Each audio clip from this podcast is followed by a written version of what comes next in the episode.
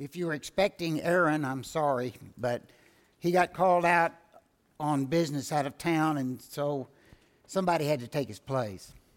We are studying the book of Numbers and the stories that go there, and, and as Ian picked out that song, I mean, that really is a song we could do every Wednesday night for these because one of the problems they have is God is protecting these people and He's taking them places and He's He's promising them all kinds of stuff and they just don't get it. They really don't. And it, it's just amazing of all the things they saw in, in Egypt and all of the things they saw crossing the Red Sea, and they immediately don't put their trust in God. Well, I'll get started in that. Last Wednesday, the chapter ended Numbers 12, the 16th verse, and said, Afterwards, the people moved from Hazeroth and camped in the wilderness of Paran. I'm going to outdo Justin tonight because I got lots and lots of maps. I thought it was appropriate, though, because again, through our study of Numbers, we're going to spend a lot of time in the 40 years traveling around in the Sinai Peninsula. And so getting familiar with the maps and what we're looking at, I think, I think is important. The, this started out, the down here at Mount Sinai, or Hebron, is where the, the Ten Commandments are given. And this begins by saying they were here in Hazeroth. And they moved north out of Hazeroth and headed towards uh, Kadesh Barnea. And we'll talk about that in a, me- in a minute. But all of this area is where they traveled around for 40 years eventually. But they're moving north towards Israel, that we know of Israel, which is up in this area right here. It says, The Lord spoke to Moses, saying, Send men to spy out the land of Canaan, which I am giving to the children of Israel. From each tribe of their father you will send a man, every one a leader among them. So Moses sent them from the wilderness of Paran according to the commandment of the Lord. Again, just emphasizing this, what did God say? He said, I'm giving the land to you. It's yours. All you got to do is take it. Now, I underlined leader here because I don't know, maybe I just read over this a number of times and never really thought about it, but I thought a bunch of young men going out and spying the land. Well, these were leaders of their tribes. These were people they looked up to. These were people that had some authority among the tribes. And in fact, it continues by saying, all of them men who were heads of the children of Israel. So these, these weren't just a bunch of teenage guys they sent out to speed, uh, do the look at the land. These were people that the people looked up to, and when they came back, were going to have some kind of authority. They were going to understand these people. If you turn to Deuteronomy, the first chapter, you get your it's sort of a parallel verses here of Numbers 13. But it's got a little bit different perspective when it says, So we departed from uh, Horeb, which is Sinai, and went through all the great and terrible wilderness which you saw on the way to the mountains of the Amorites, as the Lord our God hath commanded us. Then we came to Kadesh Barnea, and I said to you, You have come to the mountain of the Amorites, which the Lord our God is giving us. Look, the Lord your God has set the land before you. Go up and possess it as the Lord God of your fathers has spoken to you. Do not fear or be discouraged, as we sang in the song. This is Moses talking to the people here in Deuteronomy. And this is saying, go up, take the land. God has given it to you. Just go do it. Don't be afraid or discouraged. In the 22nd verse, it says, And every one of you came near to me and said, Let us send men before us, and let them search out the land for us, and bring back word to us the way by which we should go up, and the cities into which we shall come. The plan pleased me, speaking of Moses, well. So I took 12 of your men, one man from each tribe. So the children of Israel, a group of them, came to Moses and said, Look, we need to send people up and spy out the land and look at the land. In Numbers, we show where God said, okay, go do that. But it was a, the people themselves came to Moses and said, we need to look at the land that God has given us. Now, again, we notice here that they were talking about being here instead of starting here, but being there and going all the way up to Kadesh Barneas. Okay? Reading in Numbers 13 chapter in the fourth verse, it says, Now these were the names, and I am not going to do 12 tribes of names. I have tried, I'm not going to do it. It's just embarrassing. But there are two that are important for us to know. There's Caleb, the son of Jephunneh, and Hosea, the son of Nun. Those are the only two spies that came back and said, Yeah, let's take the land. It's beautiful. God has given it to us. In the, the 16th verse there, in Numbers 13, it said, These are the names of the men which Moses sent to spy out the land. And Moses called Hosea, the son of Nun, Joshua. So Hosea and Caleb were the two men that said, We can take the land. And Moses changed his name to Joshua. Actually, according to what scholars were telling me, it's Yah Hosea, which means salvation. This same Hebrew word is the word for Jesus. Now, there's some parallels that we can draw from Joshua, who led the children of Israel. He was the commander in chief, just as our Lord is the commander in chief of the heavenly armies. He was the commander in chief of the Israelite people. He was the one who took them to the promised land. Jesus takes us to the promised land. There are parallels that you can draw between Joshua, his salvation, and the Hebrew name for Jesus. So it says, Then Moses sent them to spy out of the land of Canaan and said to them, Go up this way into the south and go up to the mountains and see what the land is like whether the people who dwell in it are strong or weak, few or many, whether the land they dwell in is good or bad, whether the cities they inhabit are like camps of strongholds, whether the land is rich or poor, or whether there are forests there or not, be of good courage and bring them bring some of the fruit of the land. Now the time was the season of the first ripe grapes, which I would presume was late spring, early summer. God said, I'm going to give you this land. And now you're going to go see, well, can we take the land? Even Moses got caught up in this. For it says, whether the people who dwell in it are strong or weak, few or many, what difference did it make? God said, it's yours, go get it. They, but that they couldn't understand that. Whether the land they dwell in was good or bad, God told them it was a land of milk and honey. So why are they going to go look? They're going to go look and say, well, is it milk and honey? Well, God said it was, it should be. Whether the cities they inhabited are like camps or strongholds, again, they keep thinking they're going to have to defeat these people. In fact, that's their problem all the way through this chapter. The next chapter is they think it's their job, that they got to go do it. And it's not. God said it was theirs, they can have it. Whether the land is rich or poor, and whether the forest there or not, especially in ancient times, actually, especially up until modern times, having a forest was important because if you didn't have wood, you're not going to have fire. If you don't have fire, it's hard to eat. Everything's raw. And so wood is really, really important. So one of the things they were looking for is are there forests? The 21st verse says, so they went up and spied out the land from the wilderness of Zin as far as Rehob, near the entrance of Hamath. And they went up through the south and came to Hebron, Ahiman, Sheshai, and Talmai, the descendants of Anak. Anak were supposedly giants, were there. Now, Hebron was built seven years before Zoan in Egypt.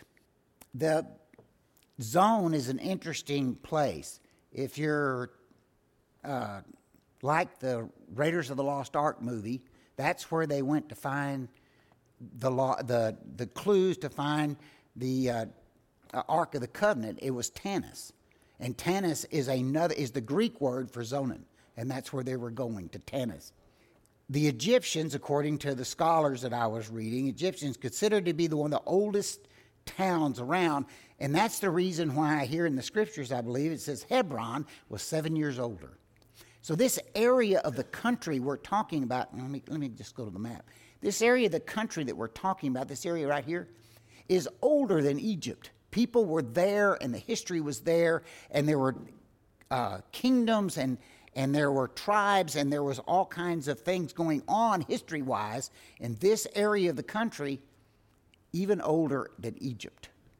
And in fact essentially and we'll look at it here in a minute essentially everything biblical in the old testament occurs right in this area right through here and which goes back to a very long time ago one, I thought one of the interesting was it said they were going to go to Hebron.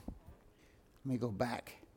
This is where they were in Kadesh Barnea, Barnea, Kadesh Barnea. And it says they went to Hormon, they went up to Hebron, and probably on up into this area. It's just a supposition on my part because na- I don't see the names of the towns. But they were there for about 40 days, we'll read here in a minute. But that's where they were traveling up to spy the land. And one of the places they went was Hebron. And we already, long, long time ago, hundreds of years before they went to spy the land, Abraham had bought some land in Hebron. For it says, and Sarah was 107 and 20 years old. These were the years of the, of the, of the life of Sarah. And Sarah died in Kirjath Arba, the same as Hebron in the land of Canaan. So Abraham bought some land to bury his wife in Hebron. Now, when you think about it history wise, these people didn't know anything about that. I mean, 400 years in Egypt, Abraham was before that. The, the fact that it, they, all of these people had been there, so yes, God's people had been in this area for a very long time.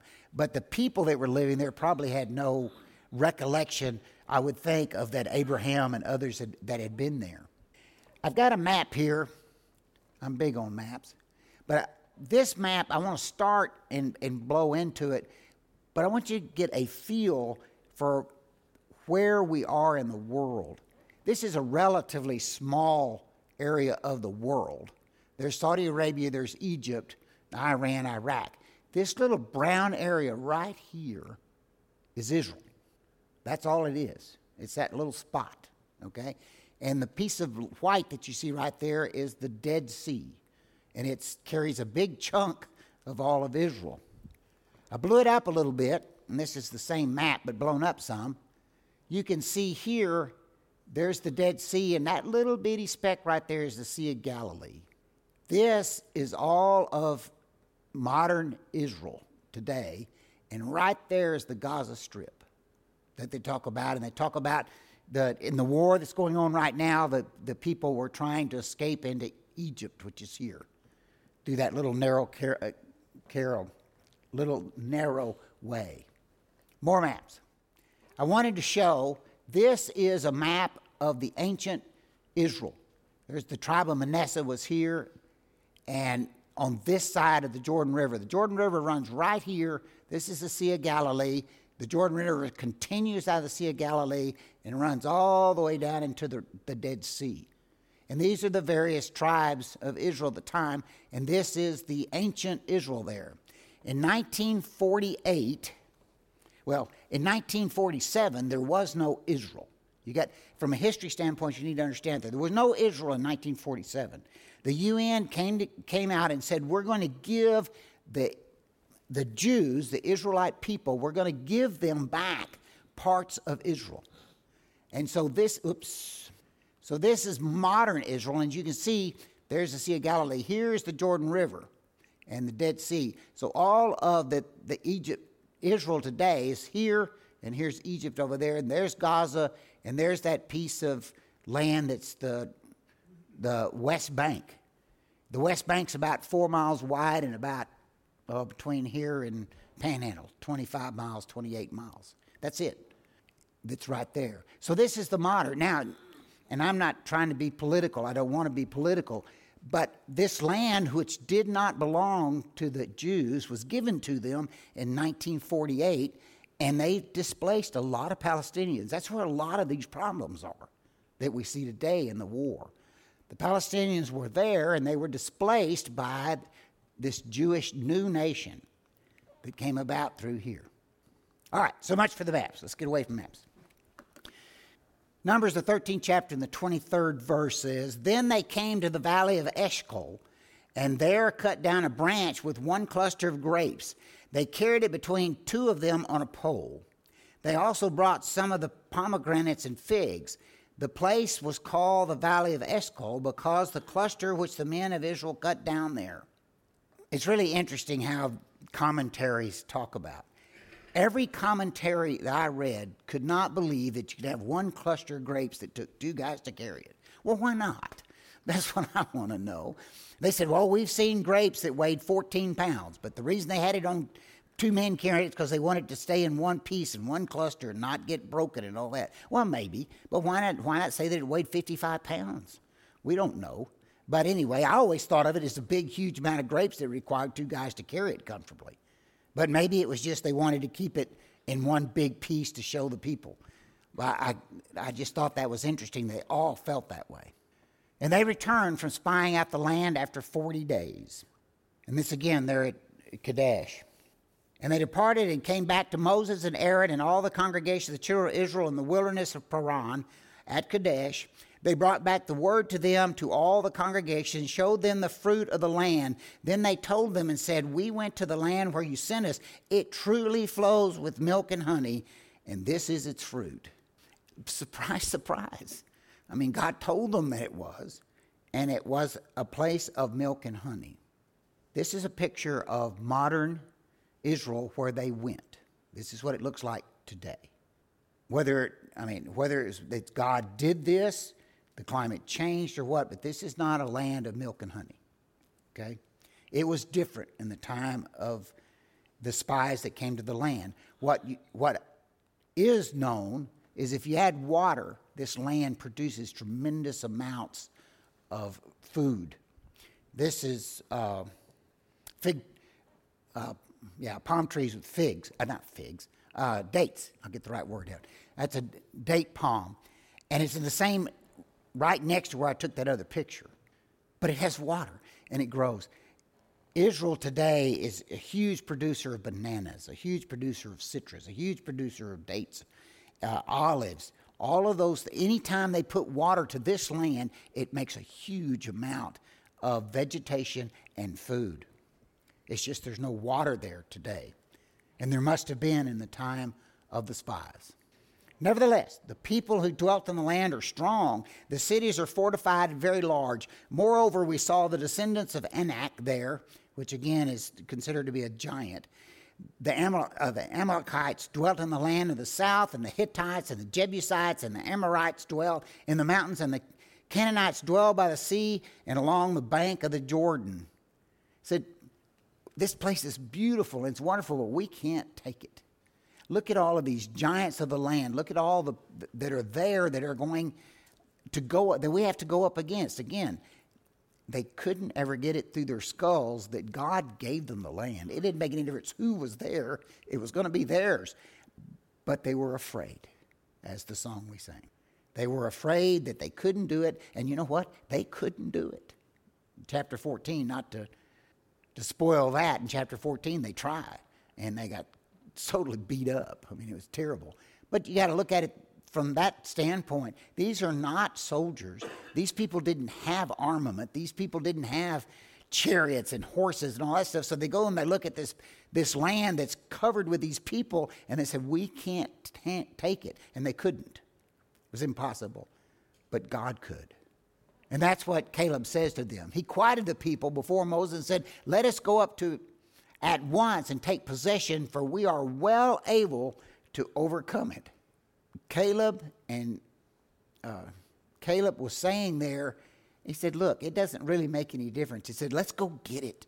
We can take it. All we have to do is go after it. But guess what the other 10 said? But the men who had gone up with him said, We are not able to go up against the people, for they are stronger than we. And they gave the children of Israel a bad report of the land which they had spied on, saying, The land through which we have gone as spies is a land that devours its inhabitants or defeats anyone who comes in there. And all the people who we saw in it are, are men of great stature. They were afraid and they disagreed with Caleb and Joshua We can't take it. It's the people are too strong. If you go back to Deuteronomy, the first chapter, again in that parallel groups of scripture, it says, Nevertheless, this is Moses speaking, you would not go up, but rebelled against the command of the Lord your God. And you complained in your tents and said, Because the Lord hates us, he's brought us out of the land of Egypt to deliver us in the land hands of the Amorites, to destroy us. Where we where can we go up? Our brethren have discouraged our hearts, saying, The people are greater and taller than we, the cities are greater and fortified up to the heavens. Moreover, we have seen the sons of Amalek there. It's, it's just like every time they came into an issue, that they had an issue with Egyptian army coming to destroy them, saying, God has sent us out here. We, had, we were a lot better off as slaves. Now he's going to kill us. We get, they got into across the Red Sea and got into the land and said, We're going to starve to death. What did you bring us out here to die for? Everything was, everything was, whatever we did, we were going to die for it or we are going to get killed for it. Why didn't you just leave us alone? And it's the same thing here. He hates us. So he brought us out here to be destroyed by these people. Continue reading there in Deuteronomy, the first chapter. Then I said to you, Do not be terrified or afraid of them. The Lord your God will go before you. He will fight you, fight for you, according to all that he did for you in Egypt before your eyes. And in the wilderness where you saw him, the Lord your God carried you as a man carries his son, in all the ways that you went until you came to this place. Yet, for all that, you did not believe the Lord your God. Moses tell him, he said, You saw what they did in Egypt. You saw what God did for you there. You saw that God has taken care of you in all this time and all of this travel, and you still don't believe. You don't believe that the Lord your God is going to take care of you. In Psalms, the 95th Psalm, the writer says, Oh, come, let us worship and bow down. Let us kneel before the Lord our Maker, for he is our God, and we are the people of his pasture and the sheep of his hand. Today you will hear his voice. Do not hearken to your hearts, harden your hearts, as in the rebellion, as in the day of the trial in the wilderness, when your fathers tested me. They tried me, though they saw my work. They saw what I could do for them. For 40 years I was grieved with their generation and said, It is a people who go astray in their hearts, and they do not know my ways. So I swore in my wrath, they shall not enter my rest. Quoted in Hebrews 3 18 through 19, the same idea there, the writer writing about we don't want to be, have our hearts hardened and be like these Israelite people. But how easy it is for us today to try to rely on ourselves or say it can't be done or say that it's just not it was just not possible not realizing that god is taking care of us that christ is working for us and how easy it is for us to try to rely on our own ability instead of let god take control. So we finish up. Two lessons. The fight is the lord's. They never got over it they always thought it was their fight. It wasn't, it's God's fight. Christ, over and over and over, told his disciples and others, don't be afraid. We can handle it. God and Christ can handle it. They can. Don't be afraid. And again, God has already shown them that He would provide, that He was the one that was going to provide for them, not their ability, but God's ability. Remember Gideon? We'll finish here and Judges 7 and 2. And the Lord said to Gideon, The people that are with thee are too many for me to give the Midianites in their hands, lest Israel vaunt themselves against me, saying, Mine own hands have saved me. He narrowed it all the way down to 400 people. And that was enough. Trusting in God is something difficult to do. It was difficult for them. It's difficult for us. Don't kid yourself. But we need to. He can and will take care of us. I hope there's something in the lesson that has been thoughtful to you and you can think about in the coming week. As it is a custom, we're going to offer a song of invitation. If there's someone subject to the gospel call, come, you, come as we sing two verses of song selected. Jen?